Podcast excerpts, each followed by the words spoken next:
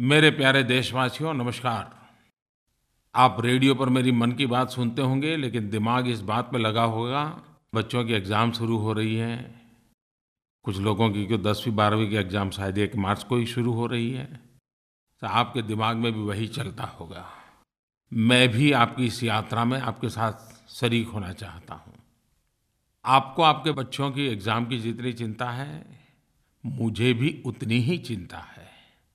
लेकिन अगर हम एग्ज़ाम को, परीक्षा को देखने का अपना तौर तरीका बदल दें तो शायद हम चिंता मुक्त भी हो सकते हैं। मैंने पिछली मेरी मन की बात में कहा था कि आप नरेंद्र मोदी ऐप पर अपने अनुभव, अपने सुझाव मुझे अवश्य भेजिए। मुझे खुशी इस बात की है, शिक्षकों ने बहुत ही सफल जिनकी कैरियर रही है, ऐसे विद्यार्थियों ने माँ बाप ने, समाज के कुछ चिंतकों ने बहुत सारी बातें मुझे लिख करके भेजी हैं। दो बातें तो मुझे छू गई कि सब लिखने वालों ने विषय को बराबर पकड़ के रखा। दूसरी बात, इतनी हज़ारों मात्रा में चीज़ें आई कि मैं मानता हूँ कि शायद ये बहुत महत्वपूर्ण विषय है। लेकिन ज़्यादातर हमने एग्ज़ाम के विषय को स्कूल के परिसर तक या परिवार तक या विद्यार्थी तक सीमित कर दिया है। मेरी ऐप पर जो सुझाव आए, उससे तो लगता है कि ये तो बहुत ही बड़ा पूरे राष्ट्र में लगातार विद्यार्थियों के इन विषयों की चर्चाएँ होती रहनी चाहिए। मैं आज मेरी इस मन की बात में विशेष रूप से माँ बाप के साथ परीक्षार्थियों के साथ और उनके शिक्षकों के साथ बातें करना चाहता हूँ। जो मैंने सुना है, जो मैंने पढ़ा है, जो मुझे बताया गया है, उसमें से भी कुछ बातें बताऊँगा। कुछ मुझे जो लगता है, वो भी जोड़ूँगा। लेकिन मुझे विश्वास है कि जिन विद्यार्थियों को एग्ज़ाम देनी है, उनके लिए मेरी ये 25-30 मिनट बहुत उपयोगी होगी, ऐसा मेरा मत है। मेरे प्यारे विद्यार्थी मित्रों, मैं कुछ कहूँ उसके पहले, आज के मन की बात का ओपनिंग। हम विश्व के वेल नॉन ओपनर के साथ क्यों न करें? जीवन में सफलता की ऊंचाइयों को पाने में कौन सी चीज़ें उनको काम आई? उनके अनुभव आपको ज़रूर काम आएँगे। भारत के युवाओं को जिनके प्रति नाज है, ऐसे भारत रत्न श्रीमान सचिन तेंदुलकर, उन्होंने जो मैसेज भेजा है, वहाँ मैं आपको सुनाना चाहता हूँ। नमस्कार, मैं सचिन तेंदुलकर बोल रहा हूँ। मुझे पता है कि एग्ज़ाम्स कुछ ही दिनों में स्टार्ट होने वाली है। आप में से कई लोग टेंस भी रहेंगे। मेरा एक ही मैसेज है आपको, कि आपसे एक्सपेक्टेशंस आपके माता पिता करेंगे, आपके टीचर्स करेंगे, आपके बाकी के फैमिली मेंबर्स करेंगे, दोस्त करेंगे। जहाँ भी जाओगे, सब पूछेंगे कि आपकी तैयारी कैसे चल रही है, कितने परसेंट आपका स्कोर करोगे। यही कहना चाहूँगा मैं कि आप खुद अपने लिए कुछ टारगेट सेट कीजिएगा। किसी और के एक्सपेक्टेशन के प्रेशर में मत आइएगा। आप मेहनत ज़रूर कीजिएगा, मगर एक रियलिस्टिक अचीवेबल टारगेट खुद के लिए सेट कीजिए और वो टारगेट अचीव करने के लिए कोशिश करना। मैं जब क्रिकेट खेलता था तो मेरे से भी बहुत सारे एक्सपेक्टेशंस होते थे। पिछले 24 साल में कई सारे कठिन मोमेंट्स आए और कई कई बार अच्छे मोमेंट्स आए, मगर लोगों के एक्सपेक्टेशंस हमेशा रहते थे और वो बढ़ते ही गए। जैसे समय बीतता गया एक्सपेक्टेशंस भी बढ़ते ही गए।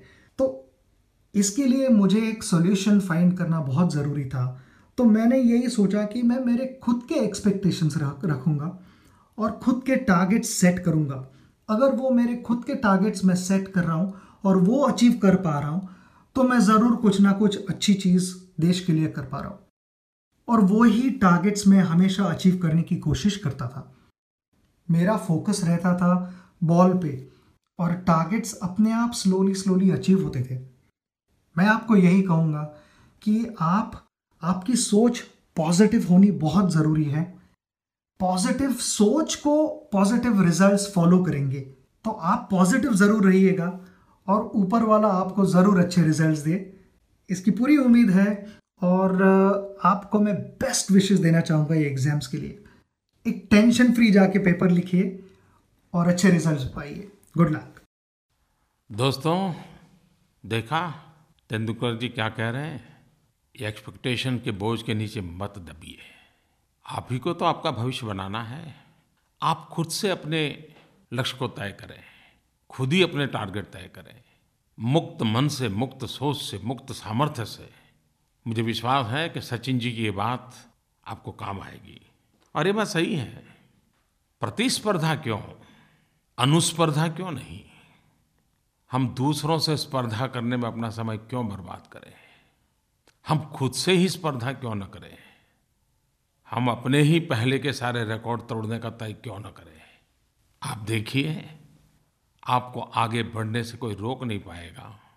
और अपने ही पिछले रिकॉर्ड के जब तोड़ोगे, तब आपको खुशी के लिए, संतोष के लिए किसी और से अपेक्षा भी नहीं रहेगी।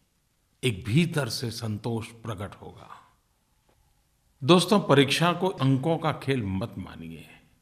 कहाँ पहुँचे, कितना पहुँचे उस हिसाब किताब में मत फंसे रहिए। जीवन को तो किसी महान उद्देश्य के साथ जोड़ना चाहिए। एक सपनों को लेकर के चलना चाहिए। संकल्पबद्ध होना चाहिए। ये परीक्षाएँ, वो तो हम सही जा रहे हैं कि नहीं जा रहे हैं, उसका हिसाब किताब करती है। हमारी गति ठीक है कि नहीं है, उसका हिसाब किताब करती है। और इसलिए विशाल, विराट ये अगर सपने रहे तो परीक्षा अपने आप में एक आनंदोत्सव बन जाएगी। हर परीक्षा उस महान उद्देश्य की पूर्ति का एक कदम होगी। हर सफलता उस महान उद्देश्य को प्राप्त करने की चाबी बन जाएगी। और इसलिए इस वर्ष क्या होगा, इस एग्ज़ाम में क्या होगा, वहाँ तक सीमित मत रहिए। एक बहुत बड़े उद्देश्य को लेकर के चलिए। और उसमें कभी अपेक्षा से कुछ कम भी रह जाएगा तो निराशा नहीं आएगी। और ज़ोर लगाने की और ताकत लगाने की और कोशिश करने की हिम्मत आएगी। जिन लोगों ने मुझे मेरे ऐप पर मोबाइल फ़ोन से छोटी छोटी बातें लिखी हैं श्रेय गुप्ता ने इस बात पर बल दिया है कि स्वस्थ शरीर में ही स्वस्थ मन रहता है। स्टूडेंट्स अपनी पढ़ाई के साथ साथ अपनी हेल्थ का भी ध्यान रखें, जिससे आप एग्ज़ाम में स्वस्थतापूर्वक अच्छे से लिख सकें। अब मैं आज आखिरी दिन ये तो नहीं कहूँगा कि आप दंड बैठक लगाना शुरू कर दीजिए और तीन किलोमीटर, पाँच किलोमीटर दौड़ने के लिए जाइए। लेकिन एक बात सही है कि खास करके एग्ज़ाम के दिनों में आपका रूटीन कैसा है? वैसे भी तीन सौ पैंसठ दिवस हमारा रूटीन हमारे सपनों और संकल्पों के अनुकूल होना चाहिए। श्रीमान प्रभाकर रेड्डी की ने एक बात से मैं सहमत हूँ। उन्होंने खास आग्रह किया है, समय पर सोना चाहिए और सुबह जल्दी उठकर रिवीजन करना चाहिए। एग्जामिनेशन सेंटर पर प्रवेश पत्र और दूसरी चीज़ों के साथ समय से पहले पहुँच जाना चाहिए। ये बात प्रभाकर रेड्डी जी ने कही है। मैं शायद कहने की हिम्मत नहीं करता। क्योंकि मैं सोने के संबंध में थोड़ा उदासीन हूँ और मेरे काफ़ी दोस्त भी मुझे शिकायत करते रहते हैं कि आप बहुत कम सोते हैं। ये मेरी कमी है, मैं भी ठीक करने की कोशिश करूँगा। लेकिन मैं इससे सहमत ज़रूर हूँ। निर्धारित सोने का समय, गहरी नींद, ये उतनी ही महत्वपूर्ण है जितनी कि आपके दिन भर की और गतिविधियाँ। और ये संभव है मैं भाग्यवान हूँ। मेरी नींद कम है, लेकिन बहुत गहरी ज़रूर है। और इसके लिए मेरा काम चल भी जाता है। लेकिन आपसे तो मैं आग्रह करूँगा, वरना कुछ लोगों की आदत होती है। सोने से पहले लंबी लंबी टेलीफोन पर बात करते रहते हैं। अब उसके बाद वही विचार चलते रहते हैं तो कहाँ से नींद आएगी? और जब मैं सोने की बात करता हूँ तो ये मत सोचिए कि मैं एग्ज़ाम के लिए सोने के लिए कह रहा हूँ। गलत फहमी मत करना। मैं एग्ज़ाम के टाइम पर तो आपको अच्छी परीक्षा देने के लिए तनाव मुक्त अवस्था के लिए सोने की बात कर रहा हूँ। सोते रहने की बात नहीं कर रहा हूँ। वरना कहीं ऐसा ना हो कि मार्क कम जाए और माँ पूछे कि क्यों बेटे कम आए तो कह दो कि मोदी जी ने सोने का कहा था तो मैं तो सो गया था। ऐसा नहीं करोगे ना? मुझे विश्वास है नहीं करोगे। वैसे जीवन में डिसिप्लिन सफलताओं की आधारशिला को मज़बूत बनाने का बहुत बड़ा कारण होती है। एक मज़बूत फाउंडेशन डिसिप्लिन से आता है और जो अनऑर्गेनाइज होते हैं, इनडिसिप्लिन होते हैं, सुबह करने वाला काम शाम को करते हैं, दोपहर को करने वाला काम रात देर से करते हैं, उनको ये तो लगता है कि काम हो गया, लेकिन इतनी एनर्जी वेस्ट होती है और हर पल तनाव रहता है। हमारे शरीर में भी एकाध अंग, हमारे बॉडी का एकाध पार्ट थोड़ी सी तकलीफ़ करे तो आपने देखा होगा कि पूरा शरीर सहजता नहीं अनुभव करता है। इतना ही नहीं, हमारा रूटीन भी चरमरा जाता है। और इसलिए किसी चीज़ को हम छोटी न माने। आप देखिए, अपने आप को कभी जो निर्धारित कैसे है उसमें कॉम्प्रोमाइज़ करने की आदत में मत फंसाइए। तय करें, करके देखें। दोस्तों कभी कभी मैंने देखा है कि जो स्टूडेंट एग्ज़ाम के लिए जाते हैं, दो प्रकार के स्टूडेंट होते हैं। एक, उसने क्या पढ़ा है, क्या सीखा है, किन बातों में उसकी अच्छी ताकत है, उन चीज़ों पे ध्यान केंद्रित करते हैं। दूसरे प्रकार के स्टूडेंट होते हैं, यार, पता नहीं कौन सा सवाल आएगा? पता नहीं कैसा सवाल आएगा। पता नहीं कर पाऊँगा कि नहीं कर पाऊँगा। पेपर भारी होगा कि हल्का होगा। ये दो प्रकार के लोग देखे होंगे आपने। जो कैसा पेपर आएगा, उसके टेंशन में रहता है, उसका उसके परिणाम पर भी नकारात्मक प्रभाव होता है। जो मेरे पास क्या है, उसी विश्वास से जाता है तो कुछ भी आ जाए वो निपट लेता है। इस बात को मुझसे भी अच्छे तरह अगर कोई कह सकता है तो चेकमेट करने में जिनकी मास्टरी है और दुनिया के अच्छों अच्छों को जिसने चेकमेट कर दिया है ऐसे चेस के चैंपियन विश्वनाथन आनंद, वो अपने अनुभव बताएँगे। आइए इस एग्ज़ाम में आप चेकमेट करने का तरीका उन्हीं से सीख लीजिए। Hello this is Viswanathan Anand first of all let me start off by wishing you all the best for your exams. I will next talk a little bit about how I went to my exams and my experiences for that. I found that exams are very much like problems you face later in life. You need to be well rested, get a good night's sleep, you need to be on a full stomach. You should definitely not be hungry. And the most important thing is to stay calm. It's very, very similar to a game of chess. When you play, you don't know which problems will appear. Just like in a class, you don't know which question will appear in an exam. So if you stay calm and you're well nourished and have slept well, then you will find that your brain recalls the right answer at the right moment. So stay calm. It's very important not to put too much pressure on yourself. Don't keep your expectations too high. Just see it as a challenge. Do I remember what I was taught during the year? Can I solve these problems? At the last minute, just go over the most important things and the things you feel, the topics you feel you don't remember very well. You may also recall some incidents with the teacher or the students while you're writing an exam, and this will help you recall a lot of subject matter. If you revise the questions you find difficult, you'll find that they're fresh in your head, and when you're writing the exam, you'll be able to deal with them much better. So stay calm, get a good night's sleep. Don't be overconfident, but don't be uh, pessimistic either. I've always found that these exams go much better than you fear before. So stay confident and all the very best to you. Viswanathan Anand ने सचमुच में बहुत ही महत्वपूर्ण बात बताई है और आपने भी उनको जब अंतर्राष्ट्रीय चेस के गेम में देखा होगा कितनी स्वस्थता से वो बैठे होते हैं और कितने ध्यानस्थ होते हैं। आपने देखा होगा, उनकी आँखें भी इधर उधर नहीं जाती हैं। कभी हम सुनते थे ना, अर्जुन के जीवन की घटना कि पक्षी की आँख पर कैसे उनकी नज़र रहती थी। बिल्कुल वैसा ही विश्वनाथन को जब खेलते हुए देखते हैं तो बिल्कुल उनकी आँखें एकदम से बड़ी टारगेट पर फिक्स रहती हैं। और वो भीतर की शांति की अभिव्यक्ति होती है। ये बात सही है कि कोई कह दे इसलिए भीतर की शांति आ ही जाएगी तो कहना कठिन है। लेकिन कोशिश करनी चाहिए। हँसते हँसते क्यों ना करें? आप देखिए, आप हँसते रहेंगे खिलखिलाट हँसते रहेंगे, एग्ज़ाम के दिन भी तो अपने आप शांति आना शुरू हो जाएगी। आप दोस्तों से बात नहीं कर रहे हैं, अकेले चल रहे हैं मुरझाए मुरझाए चल रहे हैं, ढेर सारी किताबों को लास्ट मोमेंट भी हिला रहे हैं तो तो फिर वो शांत मन हो नहीं सकता है।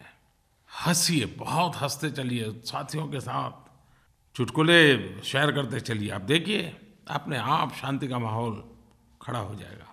मैं आपको एक बात छोटी सी समझाना चाहता हूँ। आप कल्पना कीजिए कि एक तालाब के किनारे पर आप खड़े हैं और नीचे बहुत बढ़िया चीज़ें दिखती हैं, लेकिन अचानक कोई पत्थर मार दे पानी में और पानी हिलना शुरू हो जाए तो नीचे जो बढ़िया दिखता था, वो दिखता है क्या? अगर पानी शांत है तो चीज़ें कितनी ही गहरी क्यों ना हो दिखाई देती हैं। लेकिन पानी अगर अशांत है तो नीचे कुछ नहीं दिखता है। आपके भीतर बहुत कुछ पड़ा हुआ है। साल भर की मेहनत का भंडार भरा पड़ा है। लेकिन अशांत मन होगा तो वो खजाना आप ही नहीं खोज पाओगे।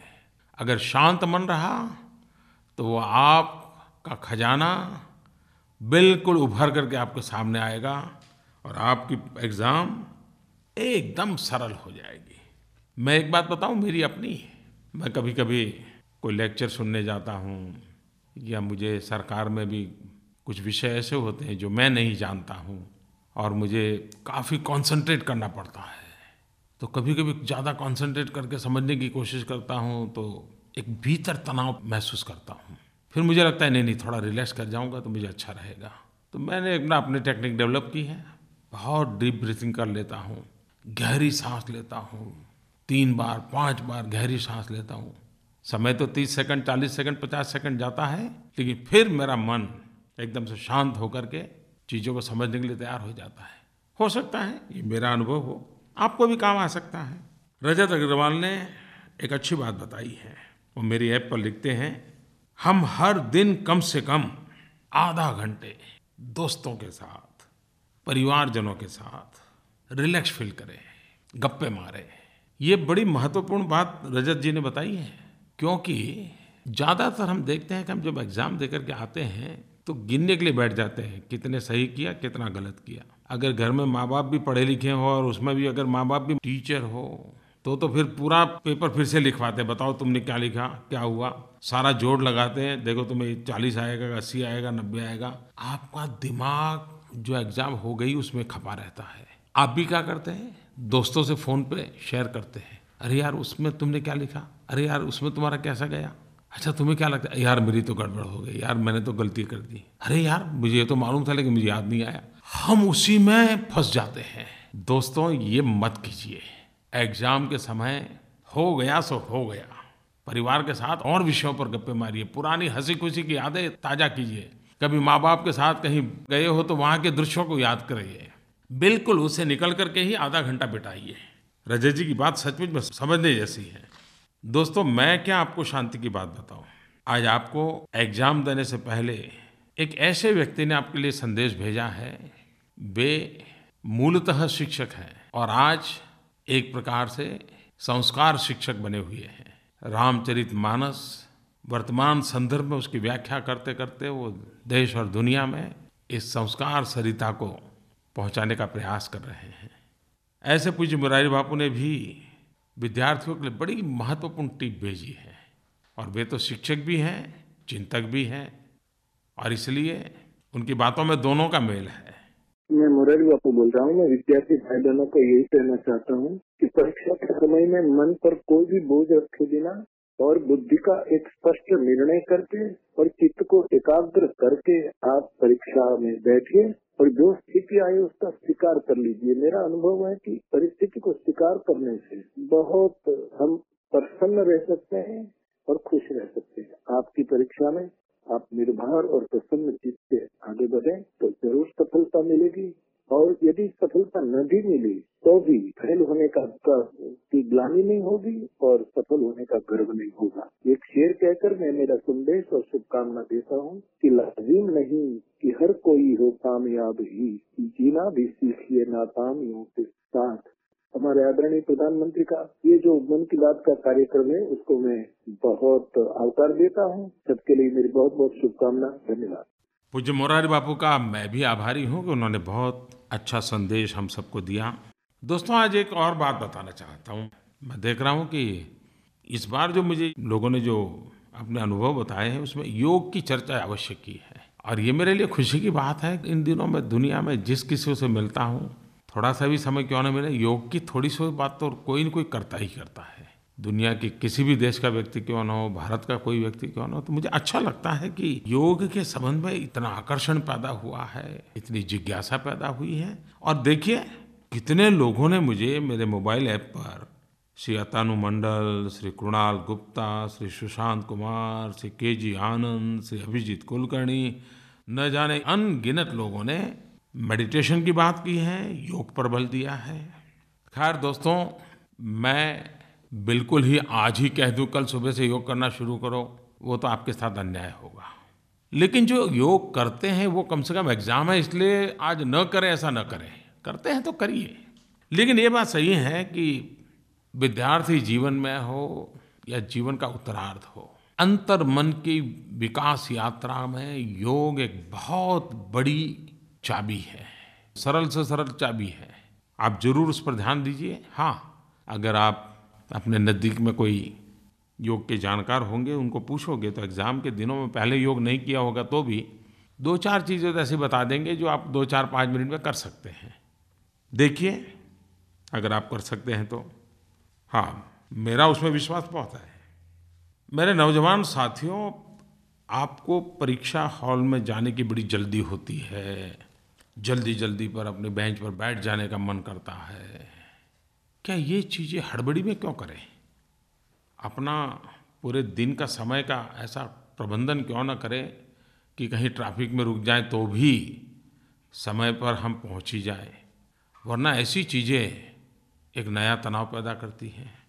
और एक बात है, हमें जितना समय मिला है, उसमें जो प्रश्न पत्र हैं, जो इंस्ट्रक्शंस हैं हमें कभी कभी लगता है कि ये हमारा समय खा जाएगा। ऐसा नहीं है दोस्तों। आप उन इंस्ट्रक्शन को बारीकाई से पढ़िए।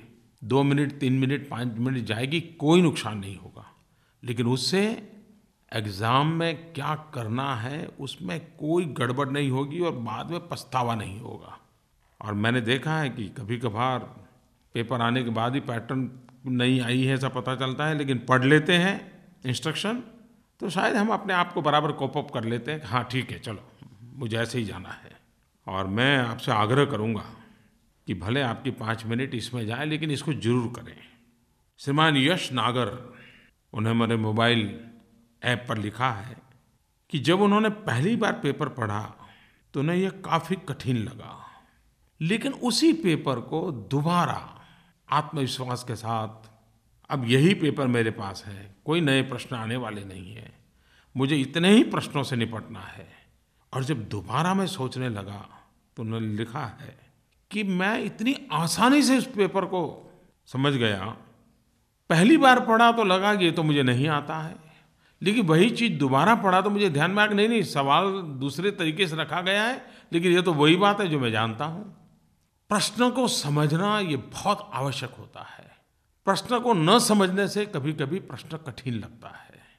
मैं यश नागर की इस बात पर बल देता हूँ कि आप प्रश्न को दो बार पढ़े, तीन बार पढ़े, चार बार पढ़े और आप जो जानते हैं उसके साथ उसको मैच करने का प्रयास करें, आप देखिए वो प्रश्न लिखने से पहले ही सरल हो जाएगा।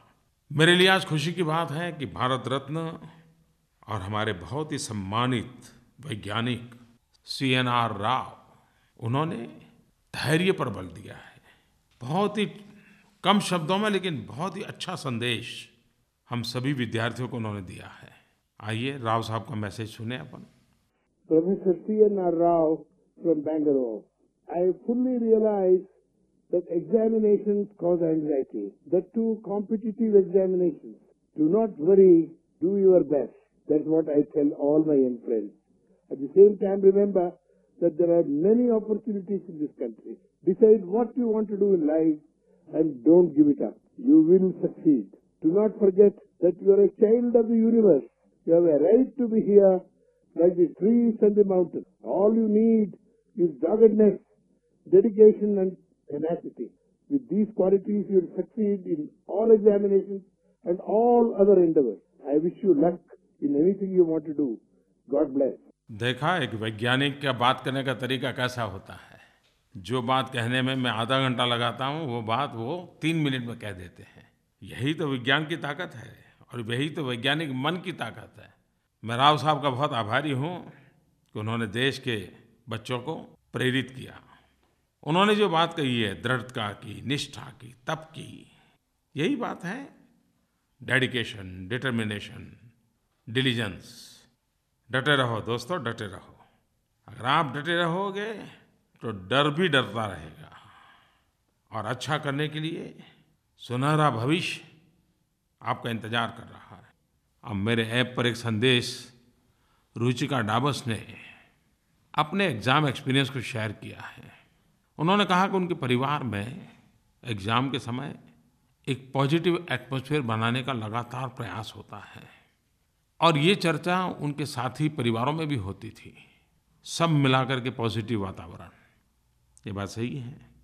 जैसा सचिन जी ने भी कहा positive approach positive frame of mind positive energy को उजागर करता है। कभी कभी बहुत सी बातें ऐसी होती हैं कि जो हमें प्रेरणा देती हैं। और ये बात सोचिए कि ये सब विद्यार्थियों को ही प्रेरणा देती है। जीवन के किसी भी पड़ाव पर आप क्यों न हो, उत्तम उदाहरण, सत्य घटनाएँ बहुत बड़ी प्रेरणा भी देती हैं, बहुत बड़ी ताकत भी देती हैं और संकट के समय नया रास्ता भी बना देती है। हम सब इलेक्ट्रिसिटी बल्ब के आविष्कारक थॉमस अल्वा एडिशन हमारे सिलेबस में उसके विषय में पढ़ते हैं। लेकिन दोस्तों, कभी ये सोचा है, कितने सालों तक उन्होंने इस काम को करने के लिए खपा दिए? कितनी बार विफलताएँ मिली? कितना समय गया, कितने पैसे गए? विफलता मिलने पर कितनी निराशा आई होगी। लेकिन आज उस इलेक्ट्रिसिटी वो बल्ब हम लोगों की ज़िंदगी को भी तो रोशन करता है। इसी को तो कहते हैं, विफलता में भी सफलता की संभावनाएँ निहित होती हैं। श्रीनिवास रामानुजन को कौन नहीं जानता है? आधुनिक काल के महानतम गणित विचारकों में से एक नाम इंडियन मैथमेटिशियन आपको पता होगा, उनका फॉर्मल को एजुकेशन मैथमेटिक्स में नहीं हुआ था। कोई विशेष प्रशिक्षण भी नहीं हुआ था। लेकिन उन्होंने मैथमेटिकल एनालिसिस, नंबर थियरी जैसे विभिन्न क्षेत्रों में गहन योगदान किया। अत्यंत कष्ट भरा जीवन, दुख भरा जीवन। उसके बावजूद भी वो दुनिया को बहुत कुछ दे करके गए जे के रोलिंग एक बेहतरीन उदाहरण है कि सफलता कभी भी किसी को भी मिल सकती है। हैरी पॉटर सीरीज़ आज दुनिया भर में लोकप्रिय है। लेकिन शुरू से ऐसा नहीं था। कितनी समस्या उनको झेलनी पड़ी थी। कितनी विफलताएँ आई थी। रोलिंग ने खुद कहा था कि मुश्किलों में वो सारी ऊर्जा उस काम में लगाती थी जो वाकई उनके लिए मायने रखता था। एग्ज़ाम आजकल सिर्फ़ विद्यार्थी की नहीं, पूरे परिवार की और पूरी स्कूल की, टीचर की, सबकी हो जाती है। लेकिन पेरेंट्स और टीचर्स के सपोर्ट सिस्टम के बिना अकेला विद्यार्थी स्थिति अच्छी नहीं है। टीचर हो, पेरेंट्स हो, इवन सीनियर स्टूडेंट्स हो, ये सब मिलाकर के हम एक टीम बन के, यूनिट बन के, समान सोच के साथ योजनाबद्ध तरीके से आगे बढ़ें तो परीक्षा सरल हो जाती है। श्रीमान केशव वैष्णव ने मुझे ऐप पर लिखा है, उन्होंने शिकायत की है कि पेरेंट्स ने अपने बच्चों पर अधिक मार्क्स मारने के लिए कभी भी दबाव नहीं बनाना चाहिए। सिर्फ़ तैयारी करने के लिए प्रोत्साहित करना चाहिए। वो रिलैक्स रहे, इसकी चिंता करनी चाहिए। विजय जिंगल लिखते हैं, बच्चों पर उनसे अपनी उम्मीदों का बोझ न डालें। जितना हो सके उनका हौसला बढ़ाएँ। विश्वास बनाए रखने में सहायता करें। ये बात सही है। मैं आज पेरेंट्स को अधिक कहना नहीं चाहता हूँ। कृपा करके दबाव मत बनाइए। अगर वो अपने किसी दोस्त से बात कर रहा है तो रोकिए मत। एक हल्का फुल्का वातावरण बनाइए, सकारात्मक वातावरण बनाइए। देखिए, आपका बेटा हो या बेटी, कितना कॉन्फिडेंस आ जाएगा। आपको भी वो कॉन्फिडेंस नज़र आएगा। दोस्तों, एक बात निश्चित है, खास करके मैं युवा मित्रों से कहना चाहता हूँ, हम लोगों का जीवन हमारी पुरानी पीढ़ियों से बहुत बदल चुका है। हर पल नया इनोवेशन नई टेक्नोलॉजी विज्ञान के नित्य नए रंग रूप देखने को मिल रहे हैं। और हम सिर्फ़ अभिभूत हो रहे हैं, ऐसा नहीं। हम उससे जुड़ने का पसंद करते हैं। हम भी विज्ञान की रफ्तार से आगे बढ़ना चाहते हैं। मैं ये बात इसलिए कर रहा हूँ दोस्तों कि आज नेशनल साइंस डे है। नेशनल साइंस डे, देश का विज्ञान महोत्सव। हर वर्ष 28 फरवरी हम इस रूप में मनाते हैं। 28 फरवरी 1928 सर सीवी रमन ने अपनी खोज रमन इफ़ेक्ट की घोषणा की थी। यही तो खोज थी जिसने उनको नोबेल पुरस्कार प्राप्त हुआ। और इसलिए देश 28 फरवरी को नेशनल साइंस डे के रूप में मनाता है। जिज्ञासा विज्ञान की जननी है। हर मन में वैज्ञानिक सोच हो, विज्ञान के प्रति आकर्षण हो और हर पीढ़ी को इनोवेशन पर बल देना होता है। और विज्ञान और टेक्नोलॉजी के बिना इनोवेशन संभव नहीं होते आज नेशनल साइंस डे पर मैं देश में इनोवेशन पर बल मिले, ज्ञान, विज्ञान टेक्नोलॉजी ये सारी बातें हमारे विकास यात्रा के सहज हिस्से बनने चाहिए। और इस बार नेशनल साइंस डे का थीम है make in India science and technology driven innovations sir C V Raman को मैं नमन करता हूँ और आप सबको विज्ञान के प्रति रुचि बढ़ाने के लिए आग्रह कर रहा हूँ। दोस्तों कभी कभी सफलताएँ बहुत देर से मिलती हैं और सफलता जब मिलती है, तब दुनिया को देखने का नज़रिया भी बदल जाता है। आप एग्ज़ाम में शायद बहुत बिज़ी रहे होंगे तो शायद हो सकता है बहुत सी खबरें आपके मन में रजिस्टर न हुई हो। लेकिन मैं देशवासियों को भी इस बात को दोहराना चाहता हूँ। आपने पिछले दिनों में सुना होगा कि विज्ञान के विश्व में एक बहुत बड़ी और महत्वपूर्ण खोज हुई है। विश्व के वैज्ञानिकों ने परिश्रम किया। पीढ़ियाँ आती गई, कुछ न कुछ करती गई और करीब करीब सौ साल के बाद एक सफलता हाथ लगी। ग्रेविटेशनल वेव हमारे वैज्ञानिकों के पुरुषार्थ से उसे उजागर किया गया डिटेक्ट किया गया। यह विज्ञान की बहुत दूरगामी सफलता है। यह खोज न केवल पिछली सदी के हमारे महान वैज्ञानिक आइंस्टाइन की थियोरी को प्रमाणित करती है, बल्कि फिजिक्स के लिए महान डिस्कवरी मानी जाती है।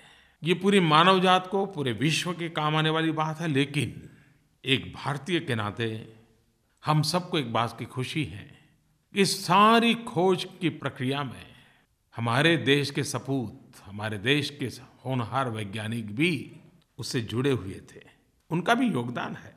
मैं उन सभी वैज्ञानिकों को आज हृदय से बधाई देना चाहता हूँ, अभिनंदन करना चाहता हूँ। भविष्य में भी इस खोज को आगे बढ़ाने में हमारे वैज्ञानिक प्रयासरत रहेंगे। अंतर्राष्ट्रीय प्रयासों में भारत भी हिस्सेदार बनेगा और मेरे देशवासियों, पिछले दिनों हमने एक महत्वपूर्ण निर्णय किया है। इसी खोज में और अधिक सफलता पाने के लिए laser, interferometer, gravitational, wave observatory, short में उसको कहते हैं L I G O, LIGO. Bharat में खोलने का सरकार ने निर्णय लिया है। दुनिया में दो स्थान पर इस प्रकार की व्यवस्था है। भारत तीसरा भारत के जुड़ने से इस प्रक्रिया को और नई ताकत मिलेगी, और नई गति मिलेगी। भारत ज़रूर अपने मर्यादित संसाधनों के बीच भी मानव कल्याण की इस महत्तम वैज्ञानिक खोज की प्रक्रिया में सक्रिय भागीदार बनेगा। मैं फिर एक बार सभी वैज्ञानिकों को बधाई देता हूँ, शुभकामनाएँ देता हूँ। मेरे प्यारे देशवासियों, में एक नंबर लिखवाता हूँ आपको। कल से आप मिस कॉल करके इस नंबर से मेरी मन की बात सुन सकते हैं, आपकी अपनी मातृभाषा में भी सुन सकते हैं। मिस कॉल करने के लिए नंबर है eight one nine zero eight eight one nine zero eight. मैं दोबारा कहता हूँ, eight one nine zero eight eight one nine zero eight. दोस्तों, आपकी एग्ज़ाम शुरू हो रही है। मुझे भी कल एग्ज़ाम देनी है। सवा सौ करोड़ देशवासी मेरी एग्जामिनेशन लेने वाले हैं। पता है ना? अरे भाई, कल बजट है। उनतीस फरवरी, ये लीप ईयर होता है। लेकिन हाँ आपने देखा होगा, मुझे सुनते ही लगा होगा, मैं कितना स्वस्थ हूँ, कितना आत्मविश्वास से भरा हुआ हूँ। बस, कल मेरी एग्ज़ाम हो जाए, परसों आपकी शुरू हो जाए, और हम सब सफल हो तो देश भी सफल होगा। तो दोस्तों, आपको भी बहुत बहुत मेरी शुभकामनाएँ, ढेर सारी शुभकामनाएँ। सफलता, विफलता के तनाव से मुक्त होकर के मुक्त मन से आगे बढ़िए। डटे रहिए। धन्यवाद।